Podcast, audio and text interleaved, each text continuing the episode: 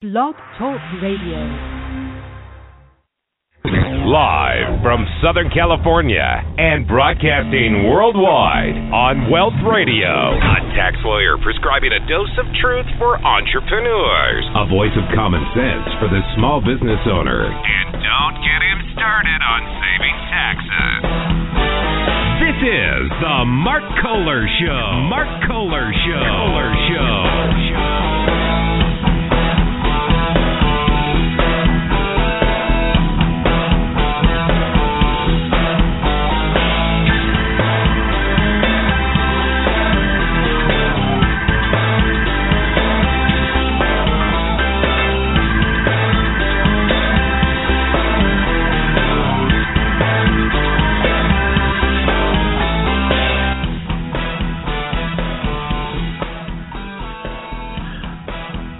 Well, welcome everybody to today's show. My name is Mark Kohler, your host, and broadcasting live by myself, Mark Kohler today. Matt Sorensen is speaking in Washington, D.C.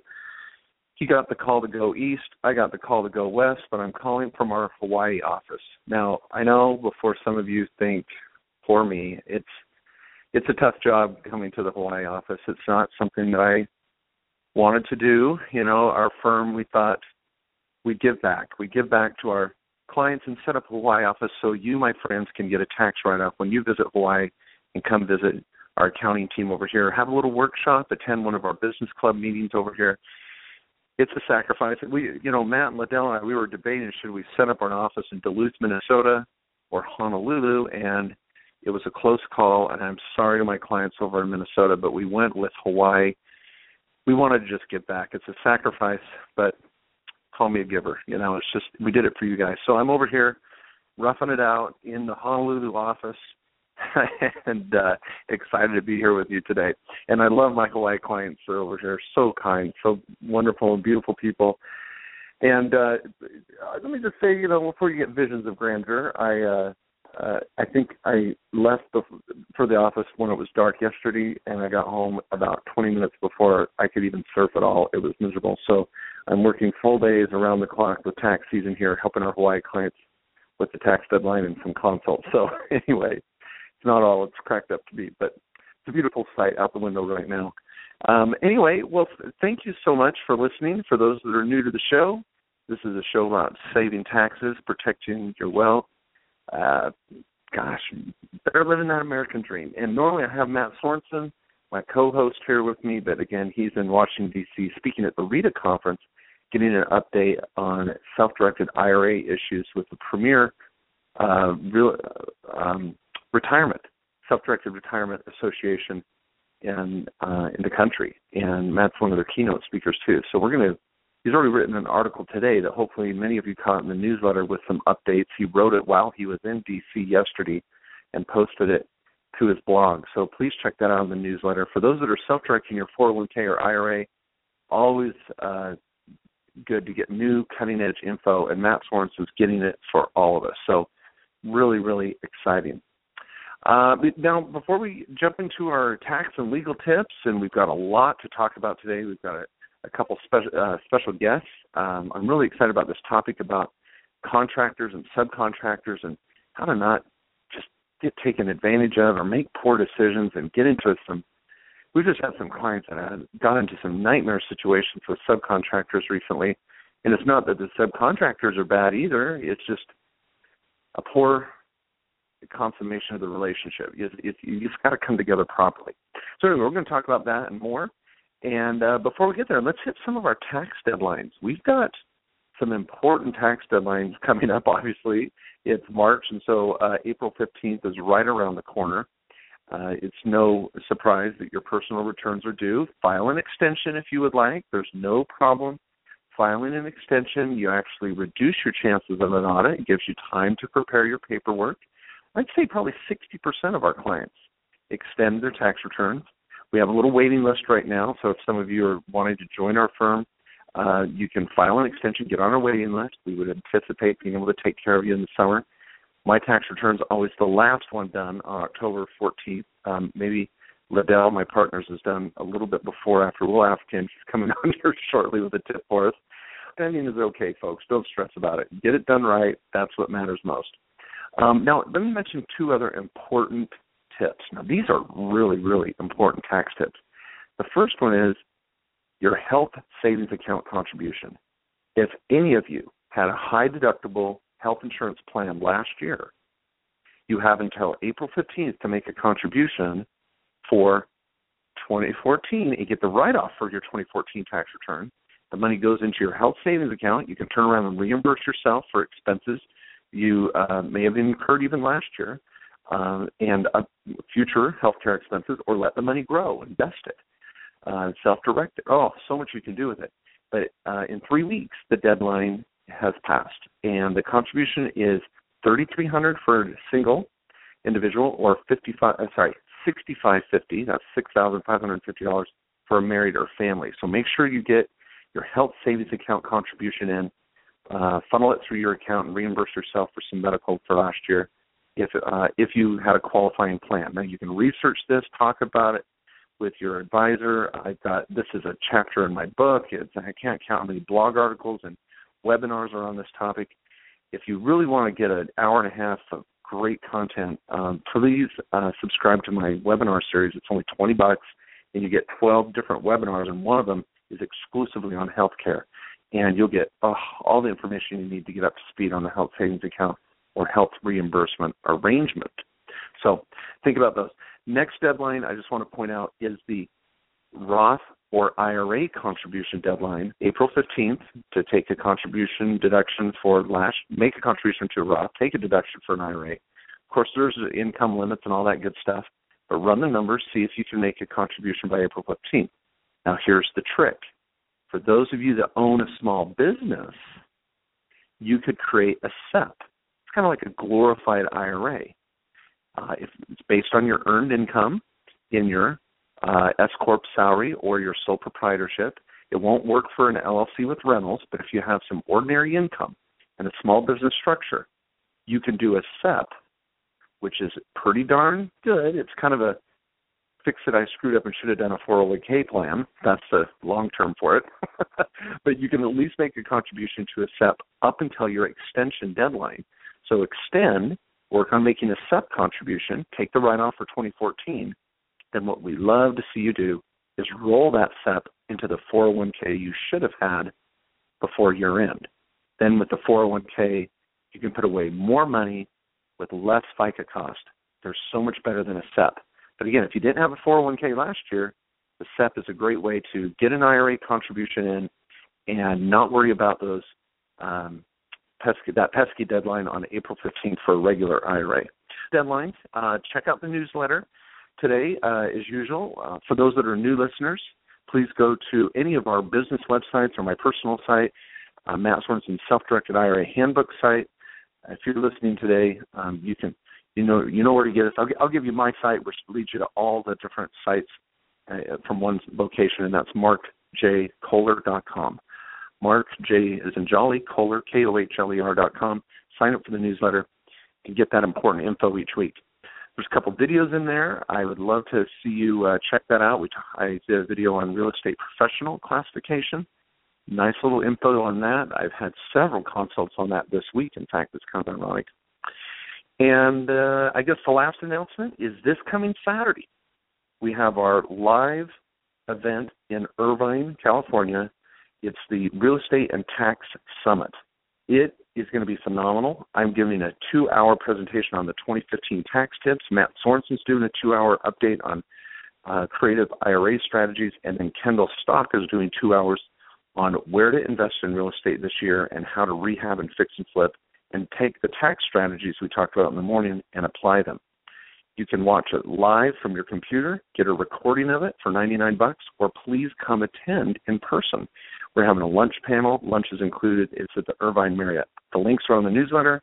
Call our office if you'd like to get there. So, boy, uh, a few important notes there, but uh, hope that we can see you uh, this weekend, uh, even if it's through the computer screen on our live web broadcast. So, check out that link. It's retsummit.com. R-E-T summit, S-U-M-M-I-T dot com.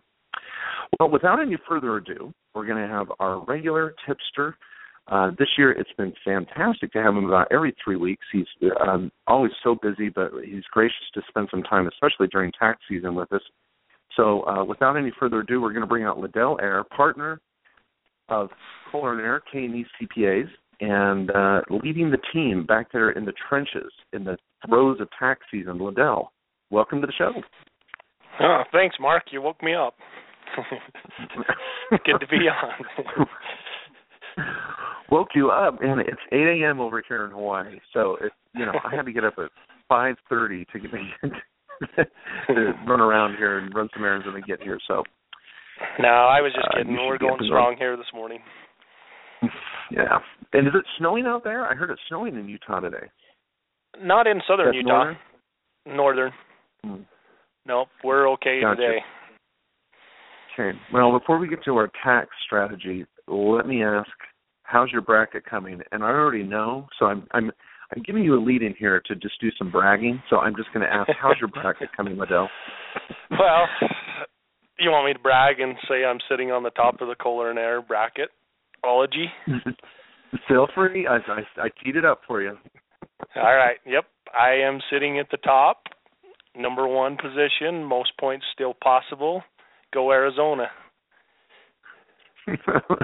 now I have to look at my. I think I have a most. I have uh, a lot of points possible. I'm just a few paces behind you. You know, all of all my Elite Eight are in the hunt.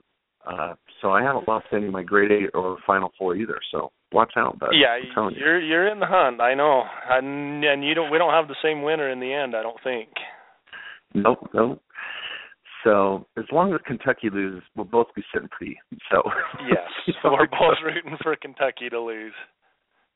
That's right. Sorry, my Kentucky fans. And I just spent.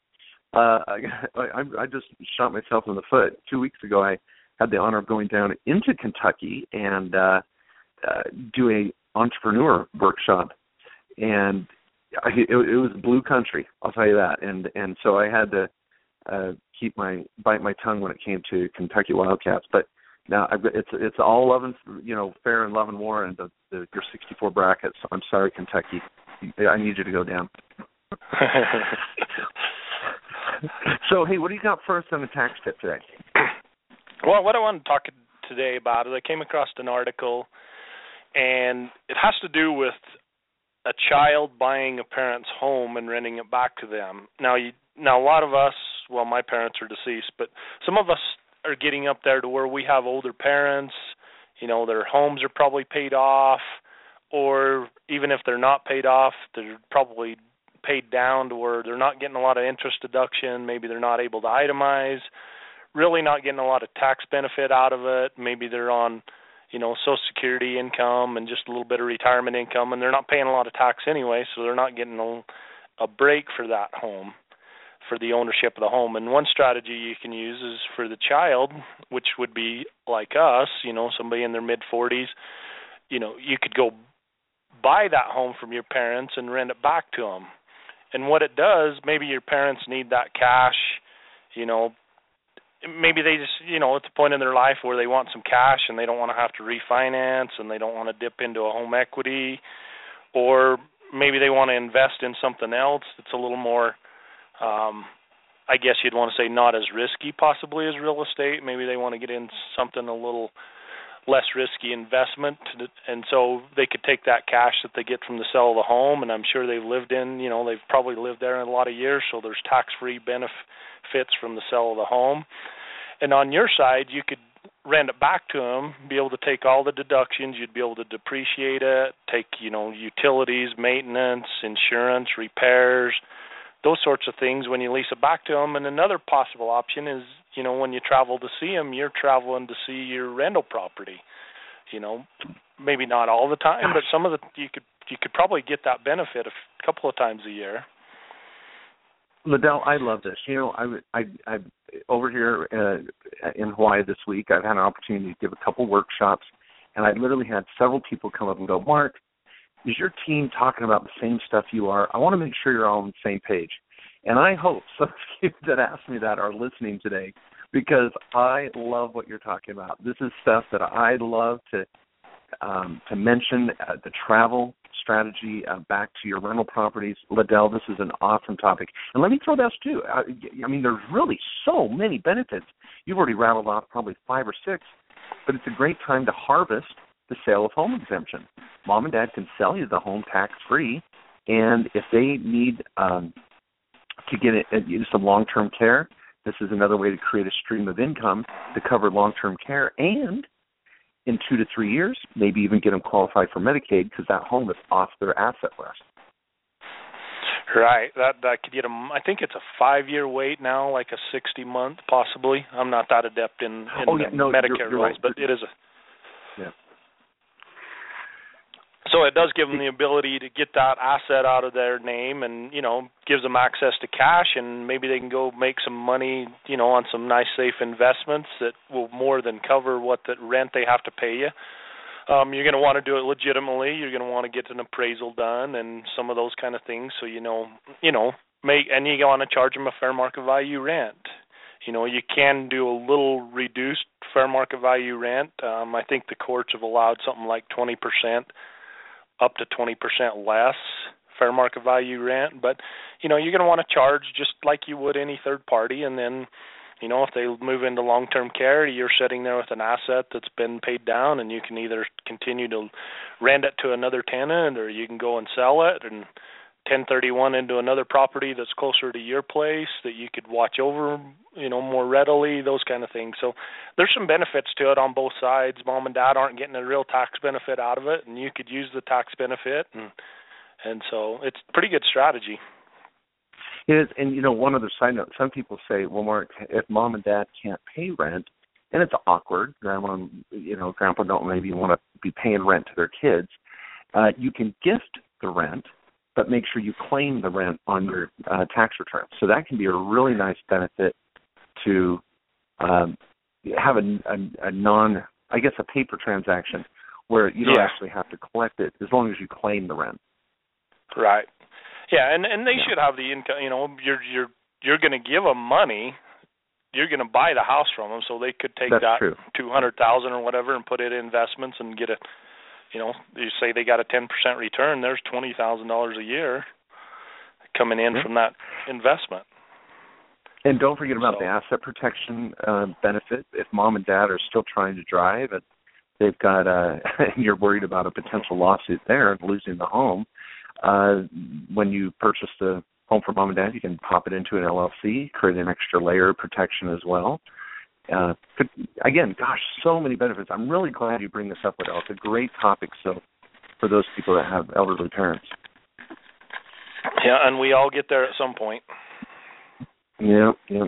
Well, uh, Liddell, thank you for your tip today, folks. Again, uh, Liddell Eyre uh, at K&E CPAs on the top of the bracket at the firm with we're look at this is a pretty hefty bracket. We're looking at 30 to 40 entries. So I mean, not too shabby, Liddell. Got to tell you. Yeah, there's, there's 39 entries, so we're all right. And, and and let me just point out, my daughter Molly, who's 11 years old, is in third place. So take that for what it's worth. So if you feel good about that, Liddell. hey, that's all right. All right. Hey, thanks, Liddell. Oh, great tip. And uh, folks, if you need to a hold Liddell, of course, their website links are all there right through markjkohler.com. And after April 15th is a good time to make an appointment with Liddell. Give him a few weeks. thanks, Liddell. Thanks. All right. Well, folks, we're going to jump over to our next topic here today. We've got we're power packed with information. We've got a couple special guests joining us, but right, but right now we've got Lee Chen, an attorney in our Irvine office. A, a, gosh, a consummate business planner, litigator. Th- This is where all of us get to dream of going to court. We kind of live vicariously through Lee Chen. And so we've invited him on the show today to talk about contractor subcontractor relationship when we are rehabbing or fixing up our rentals and all the problems we can run into. So this is a really, really important topic. And we've got a guy that's working on both ends of the spectrum, one in the planning stage, and he's also even got some cases in court right now fighting out some subcontractor disputes. And so it's really nice to have someone with this skill set join us. So, uh, Lee, uh, welcome to the show. Thanks, Mark. It's uh, great to be on, and uh, good early morning to you. Yes, thank you so much. I appreciate that. and uh, I, how's your bracket coming? Did you fill out a bracket this year? Am I taking your five or ten bucks or not? No, I was I was busy um trying to justify my team UCLA even being in the tournament, so I I didn't have time to really look into it. So and now they're in the Sweet 16. You blew it. So you could have had uh, yeah, yeah, of course. Uh, it always happens the opposite of what you intend. So. Yep. Well, let's jump right into it. So on the contractor issue, um, we've got an article coming out next week in the newsletter with several tips on hiring a subcontractor. We're going to take some of our conversation today and even bolster that blog article even further. So if you're listening on the podcast, there's a good chance if you're a week late uh, listening to this podcast, the article will already be up on my blog. It'll be co-written by uh, Lee and myself. So there'll be some written material to follow this up. But um, I don't know if there's any particular order to tackle this issue. But let's just let me just before I, Lee, I have you start rattling off some of your tips here. Uh, let's set the stage. Uh, again, this could be your average investor, like many of you listening to the show today. You may have a day job, you may be a full time investor, you may be retired, you may just be dabbling in a little bit of real estate on the side. It could be rental property, or it could be a rehab, and you're fixing up that, fixing up that home down the street to flip. It could even be your own home, and you're having a subcontractor come in to work on your house. In every one of those situations, you're going to be doing business with someone where there's a lot of moving parts, that subcontractor relationship. And there's a lot of great contractors out there, and like any industry, there's some bad apples too. And if you not if you're not careful, you can end up losing far far more than you expected spending on the investment itself, and even completely destroy the project. With I know Lee, you're in some lawsuits that we can't even share here on the show that are ongoing right now that are on this very very topic. So, a very very time sensitive issue for all of us. Lee, throw out your top tip. I mean, again, we're, we're going to go probably rattle through five or six of these, if not more. But um, what's number one on your list when it comes to getting a subcontractor in the uh, in on your project?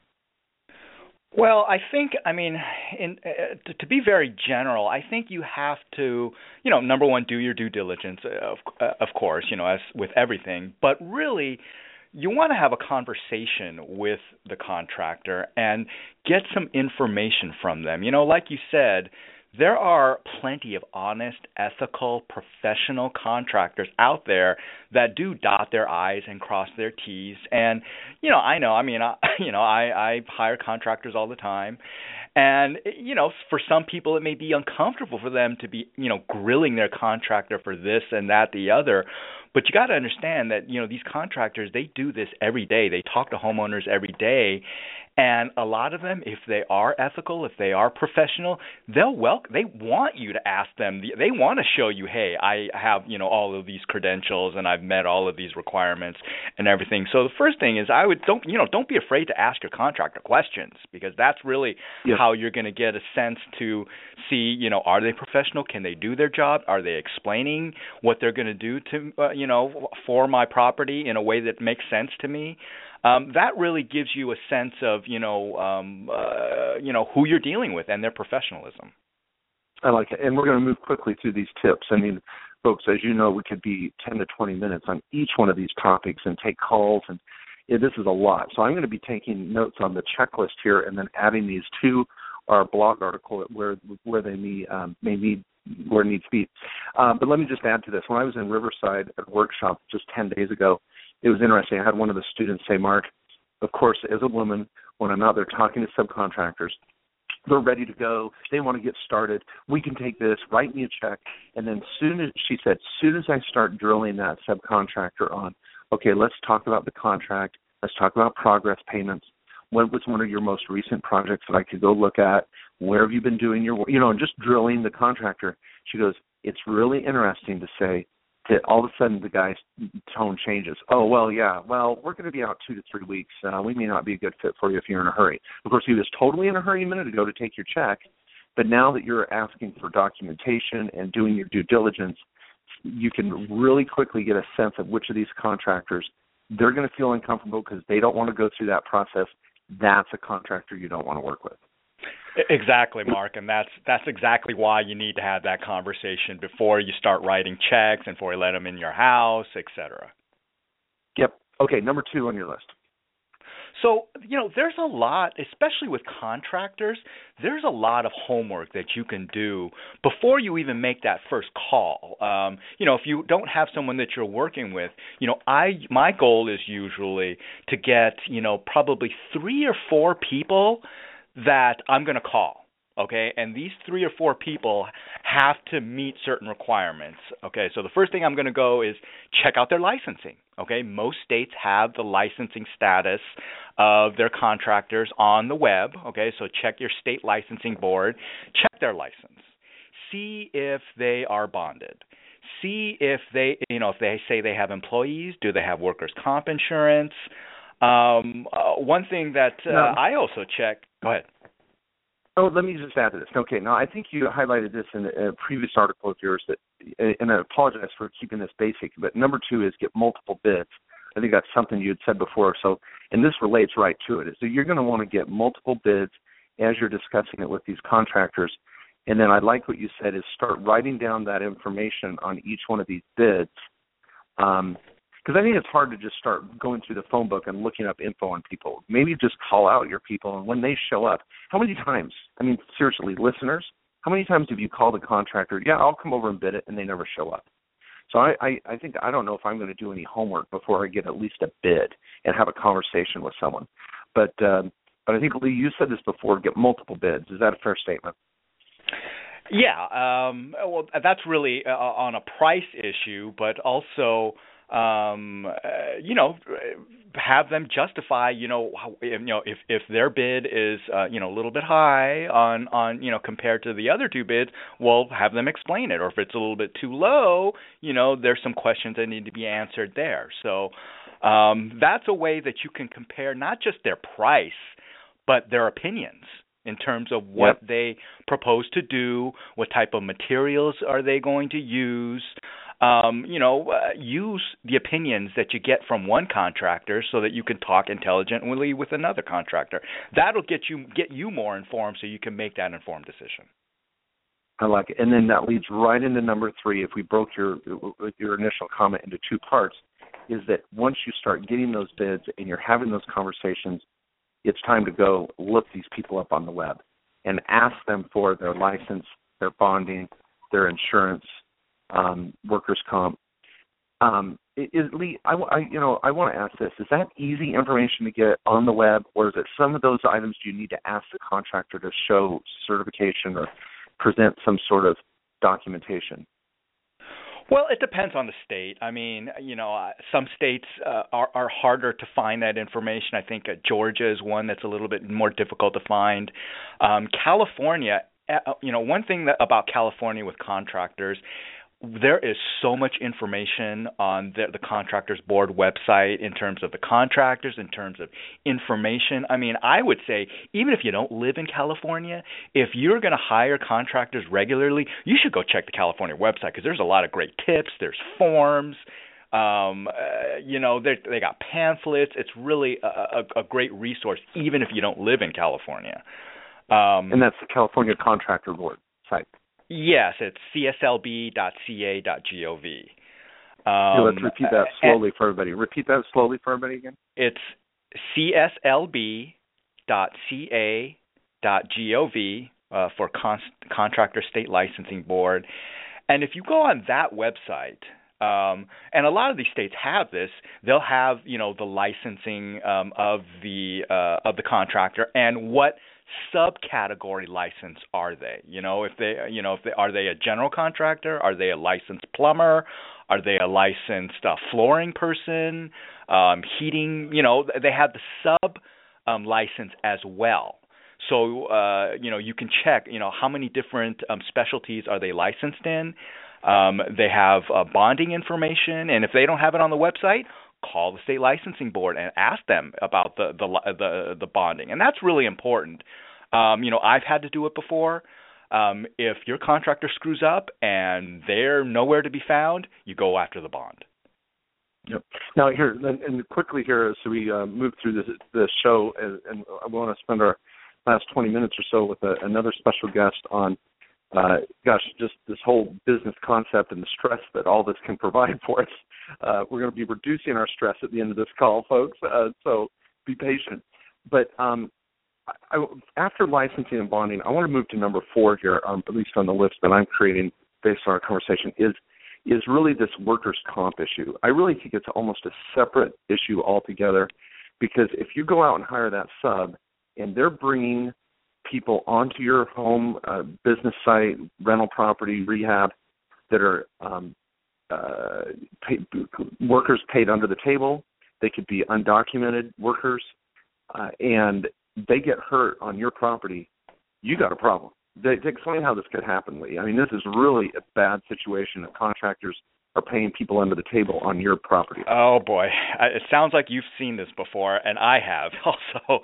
Um, you know, homeowners call me up and they said they hired a, a contractor, and there was maybe some issue. Maybe there was a tree that was there they were trying to cut or something, and um, uh, you know maybe there was it wasn't proper supervision and uh, I, I, we had one case I think where the um, uh, one of the workers, um, you know, cut his hand off um, with yeah. the saw, and it was because um, uh, because there wasn't being you know proper supervision, you know, and so but, um, but this, you know, but this was a guy that was paid under the table too. Right, right, and so you know, there's all these moving parts here, but this person without a without a hand, he's going to be looking for some way to get compensated okay? And if his employer doesn't have the um uh, you know the resources to do that well then he's going to be looking at you the homeowner and saying look you hired this guy. Uh, you created this situation on the property where it was a danger and you know even if he's totally wrong he's put you in a bad spot and you know I, we we have people who just pay out settlements just because they want it to go away so yeah, um, that's where the that's where the workers' comp really comes in because the workers' comp that would be your first target um, to go after. And uh, so, you know, that takes a lot of the pressure off you, off of any insurance that you may have, you know, your homeowner's insurance or anything like that. And that's really why you want to make sure that your contractor, you know, not just workers' comp, but do they have general liability insurance? So, those types of issues. Yep, and and folks, it really comes down to this: asking your subcontractor for workers' comp waiver. And these are documents that are, come by different terms. Sometimes they're going to look differently from state to state. Some of this may be on a website, maybe it won't be. But the bottom line is, you want to tell your contractor, I don't want undocumented workers paid under the table going on on my property. And they go, well, that may change your bid. Then fine, change the bid. But I'm only getting bids from people that are legit. So you better be legit or you're not going to be working on my property. And I know some of you out there doing rehabs, you're trying to cut corners and you're trying to save money and you may be even paying people under the table and trying to slap out 1099s to folks. Be careful. We see it time and time again, and we've got cases right now in our office where people end up getting screwed over because there's an accident or a problem, which brings us to number five, and we're going to leave it at number five today due to time constraints. We'll put some more in our, our blog article on this. But Lee, boy, gosh, where do you start on the subcontractor agreement, the contract? Oh, give us a little. Well, a lot. Uh, uh, uh yeah, what, what we what just talked about. The, the insurance, the workers' comp. I mean, preferably, I'd like to see that in the contract. You know, mm-hmm. um, but with the contract, I mean, there's a couple couple main things. Number one, be as specific as possible as to what's going to be done, Very the good. materials that are going to be used, um, how yeah. you're going to be billed.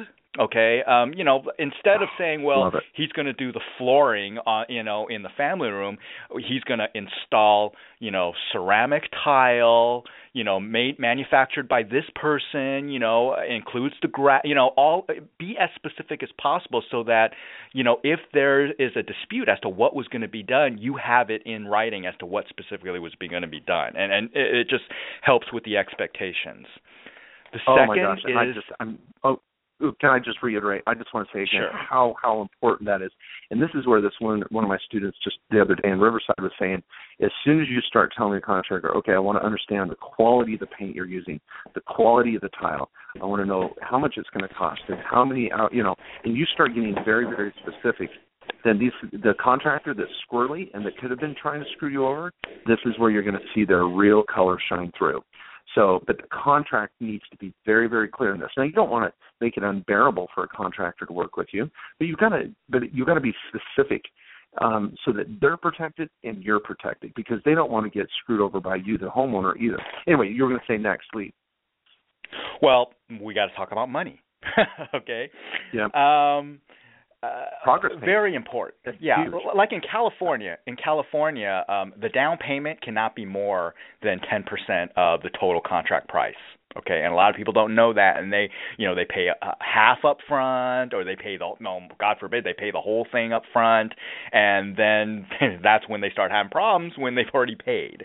Um, so you really you you don't want to let the payments get far ahead of the work okay and so you Yep. want to be in a progress payment issue where you know uh, one state stage one is done and then you r- look at it and you review it and if it looks okay if there's no dispute then you pay them and m- probably you want to get them to sign off on something saying okay well i also release any liens you know for this scope of the work you know in exchange for this payment because when you when you write that check, that's when you have the greatest leverage. So if there's any disputes, if you want to make sure you're not going to get, you know, they're not going to come back and uh, you know lien your property or something like that, or or whatever, that's when you want to be negotiating as to any issues you have with the actual work.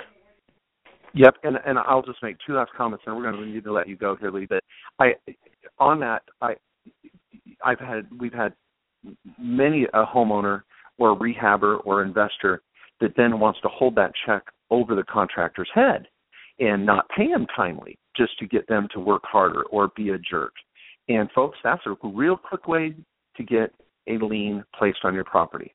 Because if that contractor has is getting screwed over on payment, they have certain deadlines and they're going to record a mechanics lien. And once they record a mechanics lien, those aren't easy to get off. And then that puts the contractor back in the driver's seat. And it can get really pissy. So don't think that you're going to be a jerk either in this contract. Be honest, be fair, and make payments when it's due and and just try to make it a win-win relationship with the detail. And uh uh, and I and I just want to say one more thing too, and then Lee, I'll give you the final word. Is verbal change orders. If there's one area of dispute I see mo- so often, it's because the homeowner walks in one day and says, "Oh, that's not the carpet I want. I want you to go with that carpet." And they go, "Okay, cool. It's going to cost X more dollars."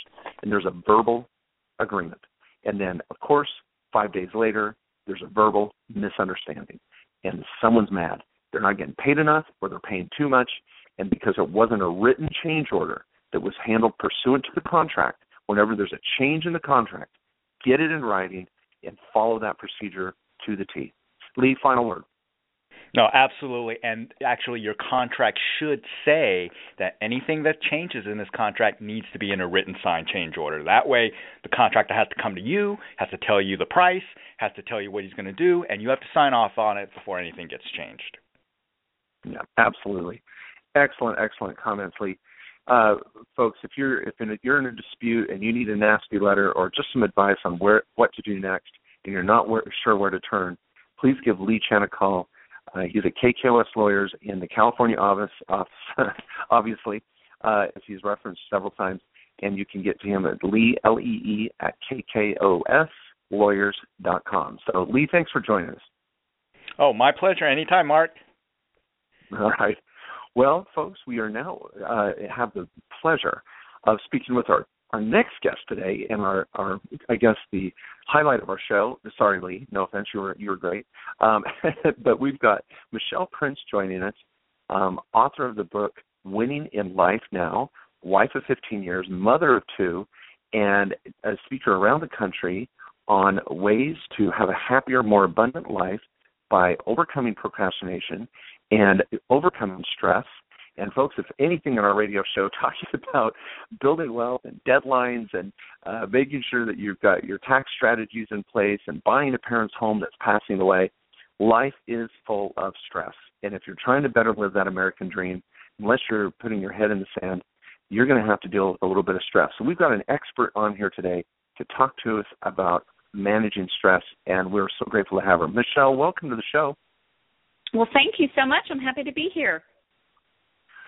Well, are you ready to remodel your kitchen now after you had to listen to all that? I am actually. I was already wanting to do that. So there you go. Well, now you've got a blueprint of what to do and not to do. Exactly. no, that well, was great.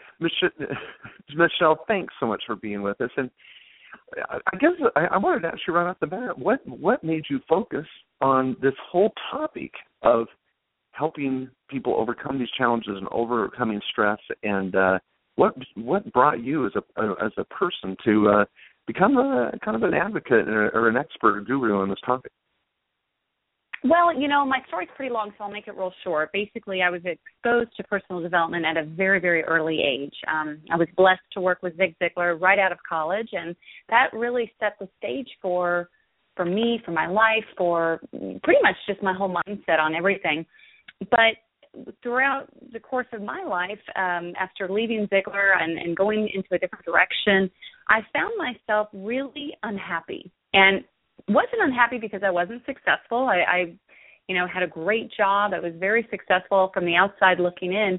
But from the inside out, I just didn't have that passion and I didn't really feel like I was doing what I was created to do so it really put me in a place where it made me start asking some questions and you know really getting to the heart of well what is it i really want to do? What's important to me? And what's holding me back?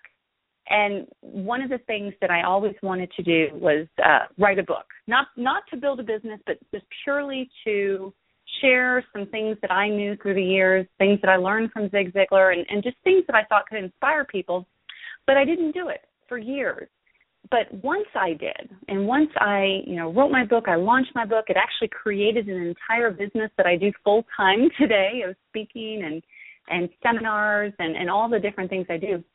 It's only because I I overcame what was holding me back. I overcame procrastination. I overcame the negative negative limiting beliefs, and I literally just flipped the switch and started taking massive action. So that long story to say is why I'm so passionate because, you know, if I can do it, I, I believe anyone can do it. And I just think that life is too short to be miserable, no matter what you're doing. And whether you own your own business or something else, you got to get to the heart of what do you really want to do? What's your passion? And and I'm passionate about helping people figure that out. okay, well, good, good. Well, maybe uh, share with us, if you could, a couple practical tips. Um, what can I do, Michelle, tomorrow to reduce my stress a little bit um, uh, in in my life with my business and family responsibilities? What what's something you would regularly tell someone to help you with? Well, it's all about clarity, right? And our minds are like a computer, so we don't want to clutter it. We need to keep it real simple. But most of us have a task list that's about 20 things long every single day. So the first thing I would do is simplify. Think out of that whole list, pick only three things you're going to commit to doing that day. Only three. Even if you have 10 you have to get done, only commit to doing three. It does a couple things. One is it sets your mind again, it's simplicity. We can manage that. The other thing is is we all love the sense of accomplishment, right? You know, when you, you complete something on your task list and you scratch it off, that sense of accomplishment is what gives us momentum. So what I always tell people is simplify and only think of the three things you're going to do that day and make a challenge or challenge yourself to complete at least one of those things before you would normally start your day or long before you would open up email, social media, or something like that. And the reason is, is again, momentum. If we can do one thing that we, you know, if we can accomplish one of our, our tasks before we finish our morning coffee, that's going to give you so much more momentum throughout the day. And it's also going to allow you to get more done. Because the reality is, is you set out to do many things in a day, but how much do you really accomplish? Very good. That um, I've seen, I've heard this um, many times before. That that kind of that post-it planning the night before, pulling out a post-it, mm-hmm. um, making a list, because it seems like the night before we always know what we need to do the next day. We're ready to go to bed. we have that mm-hmm. quiet clarity of, oh man, there's the, mo- the most important thing I need to do tomorrow is X. And if I could just do mm-hmm. that, oh my gosh, things would be so much better. Then of course we wake up in the morning and life hits us like a ton of bricks. It's the email, the phone right. call, the family issues, the crisis at work, the client that's got a problem, and all of a sudden I'm trying to you know snarf down some lunch and it's two o'clock and I haven't even thought about doing what was really the most important thing to do for the day. That's know, you, exactly have you ever right. had that experience? Oh, are you kidding? I teach what I know best, and that's why I experience this myself. Um, yeah, so it is it, it is about that planning, and and the other thing I always suggest is, and this is where most people um, I lose a lot of people, but whatever time you're getting up in the morning for the next week, just to do it as a challenge, get up one hour earlier. And in that hour, do something that you normally don't get done in a day, something that you always intend to, whether that's working out, whether that's reading a book, whether that's, you know, just having some quiet time, whatever it is, give yourself the first hour of the day and you're going to have so much more to give to everyone else. Most hmm. entrepreneurs and, and most business owners like myself, usually when that alarm goes off, they are running from the moment they get up to the moment they go to bed. And most of the time, the things that we put on the back burner are the things that are really the most important to us. You know, our family, scheduling date night, or, you know, losing the weight, or whatever that is. It's writing a book, spend the first hour of your day doing it. And and it really does make an enormous impact when you put your your your own goals first because everything else will find its way in. Um, in your book, uh, Winning Now, and, and and the effort we have to try to succeed, um, and the challenges we have between juggling family and work. How have you best advised your clients and students over the years to to find that balance between family and work? Oh, it's it's so difficult, and it really goes back to priorities. Um, when I have coaching clients, one of the first things I do is I ask to see their calendar because no matter what somebody says is their number one priority, your calendar will really tell me. You know, if you say your family is the number one priority, but you're never home, well, then that's really not it. So the first thing is taking a look at well, where are you spending your time? And if it's not lining up with what you really truly want in your life, for your personal life, your professional, your career, your finances, your relationships, then there's a disconnect. So I'm a big believer in scheduling, scheduling everything and time blocking, which is not allowing anything else into that time block to whatever it is you're working on. Um, schedule those date nights. You know, I, I hear so many people that, you know, oh well, we just, you know, we haven't had a chance to do that, or I don't get to spend as much time with my kids as I used to. Well, did you make it to that networking event yesterday? Did you make it to another thing you didn't want to do?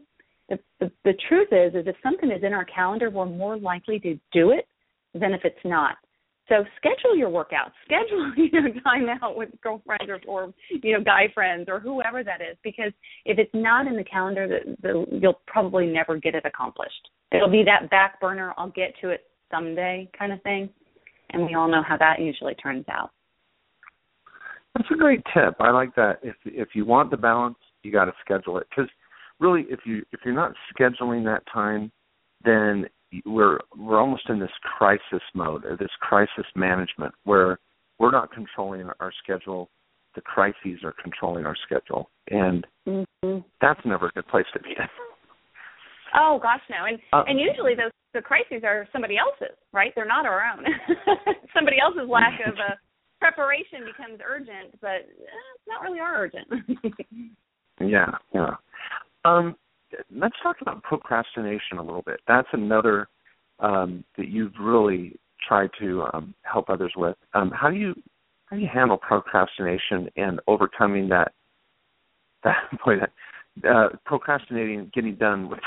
I don't want to procrastinate anymore. Wait, wait, I was going to come up with a funny pun and I blew it, Michelle. Okay, so tell us what oh. to do. well, it, it's with anything else in life. The first thing is figuring out why are you really procrastinating. I mean, why are you really, really procrastinating? Um, I most of the time what are it's some going of to the boil reasons? down. Well, I was just about to say most of the time it's going to boil down to fear, whether it be fear of success, mm-hmm. fear of failure, but there is this deep-seated fear that typically goes along with procrastination. Um, why would first we is figuring fear, out why. why. Would we fear su- yeah, and let me ask, why would we fear success? Like I've heard that so many times. Well, you know, in fact, I have a, a client of mine that we were having this conversation, and she was very, very honest that that was one of her biggest fears was, you know, what happens if I this business just explodes? What if I'm traveling? What's how is that going to change my relationship with my husband? What are my friends going to think of me? What how does that hmm. change?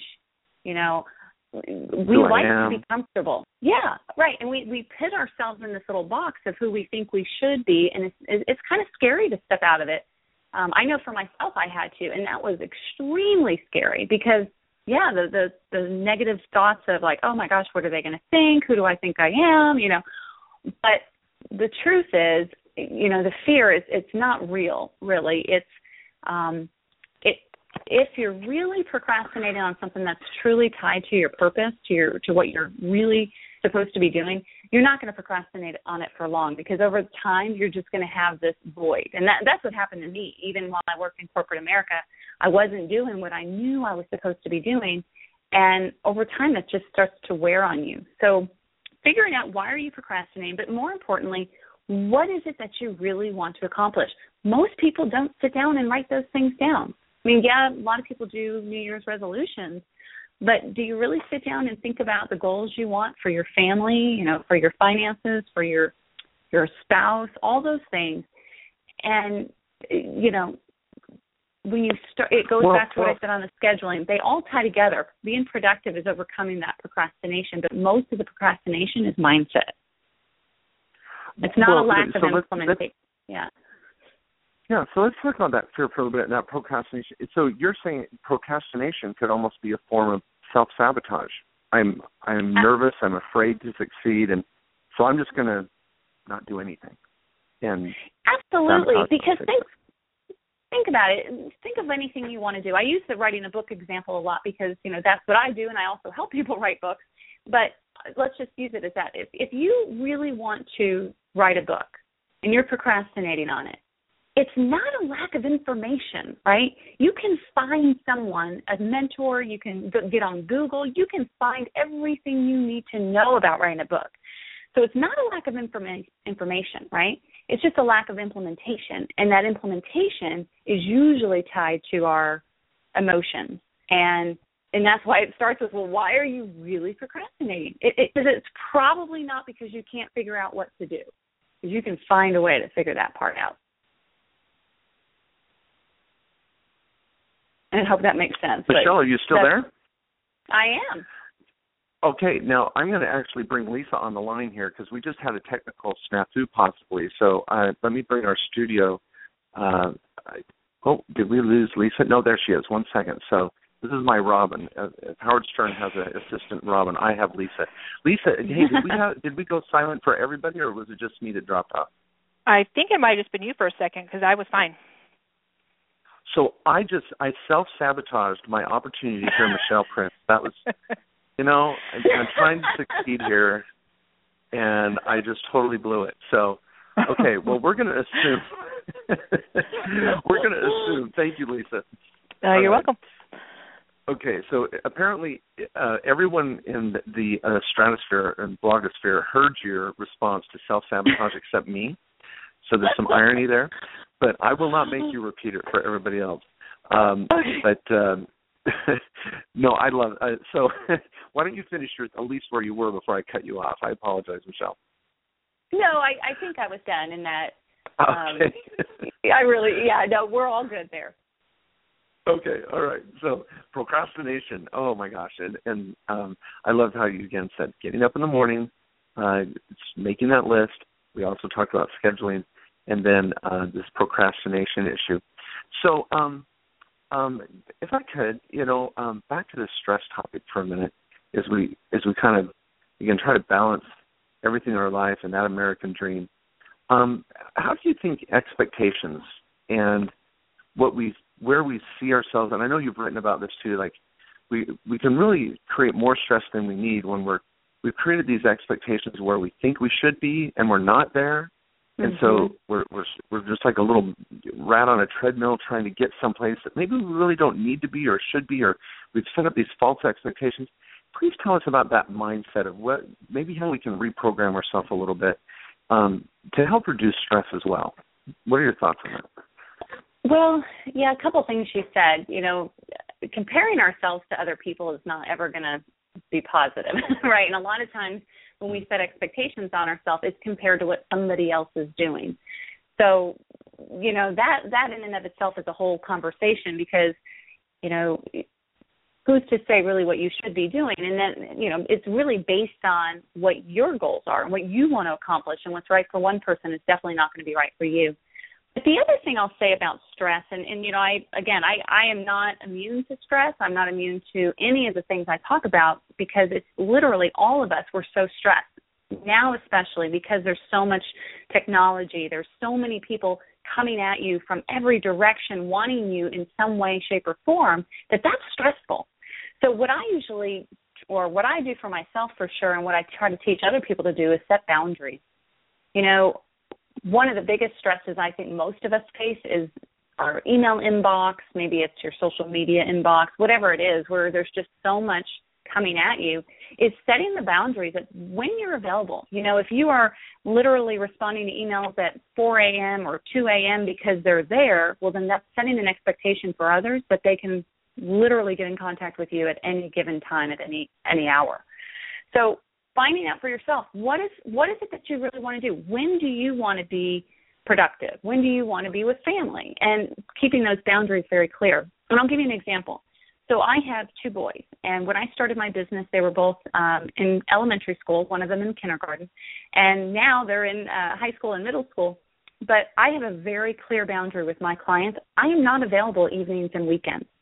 Unless i'm speaking I am crystal clear that if you know if I'm your coach and you need me to be available at 8 p.m., then I'm not your coach. I'm not the right person for you because I'm not going to allow anything to come in in the way of my my kids' baseball game or soccer game or something like that.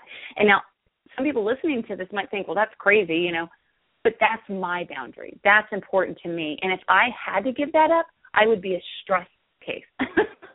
so thinking about what is so what is it makes you so stressful and are you allowing it because you can say no and, and i mean that's okay. what i've because, yeah yeah and and michelle you make a great point because if some of you out there are like i want to reach a certain level of success in my business or whatever and i have to sacrifice nights and weekends that's fine make that choice but have that Mm-hmm. reality check of what the cost and benefits are of doing that, uh, making that sort of commitment, and create the boundaries that work for you. And everybody's different.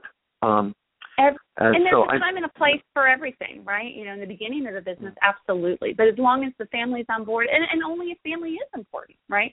So it goes back to what is that? What are, what are your priorities, and then define de- develop your calendar around the priorities. Yeah. Well, I love it. Well, here in our last minute or so, um, Michelle, please tell our, our, listeners how to get more of you. How can they uh, learn more of your tips, your strategies, and what you have to offer? Um, how can people best reach you? Probably through the website. It's michelleprince.com, and that's Michelle with two L's, M-I-C-H-E-L-L-E, Prince, P-R-I-N-C-E, and um, or social media. You can find me on social media too, and I'd love to sing whatever I can to support your listeners. Well, thanks so much. Well, we sure wish you the best with those two young boys and your priorities. That uh, uh, your uh, stress levels low. There's our wish for you. So. well, thank you. well, Michelle, thanks for joining us. We wish you the best, and folks, get out and get a copy of her your, her book. You can also get it on Amazon, Winning in Life Now, and get to www.michelleprince.com. Michelle, thanks for being with us. Absolutely, thank you. All right. Well, and um, everyone, we want to uh, encourage you again. Please look at your calendar for this coming Saturday for our 2015 Spring Real Estate and Tax Summit at least catch it live and you'll get a recording so you can watch it at your convenience afterwards.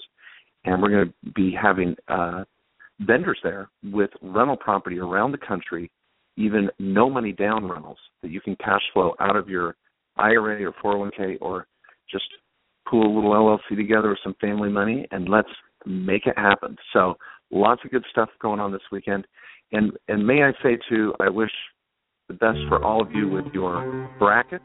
If you're uh, enjoying March Madness, enjoy the games this weekend, and good luck. Uh, may my partner Liddell lose. May I win. That's just my my prayer today. So everybody keep living the dream. Don't give up. And we'll see you next Tuesday here at 11 a.m. Uh, Pacific time for another round of the Mark Kohler Matt Sorensen show as it is now until we get that new show title out there. Thanks everyone.